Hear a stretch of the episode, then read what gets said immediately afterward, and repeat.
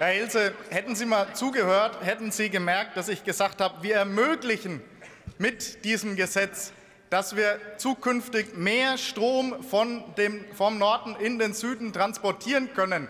Das liegt daran, dass es Bundesländer hier gibt, die den Netzausbau seit Jahren verschleppen.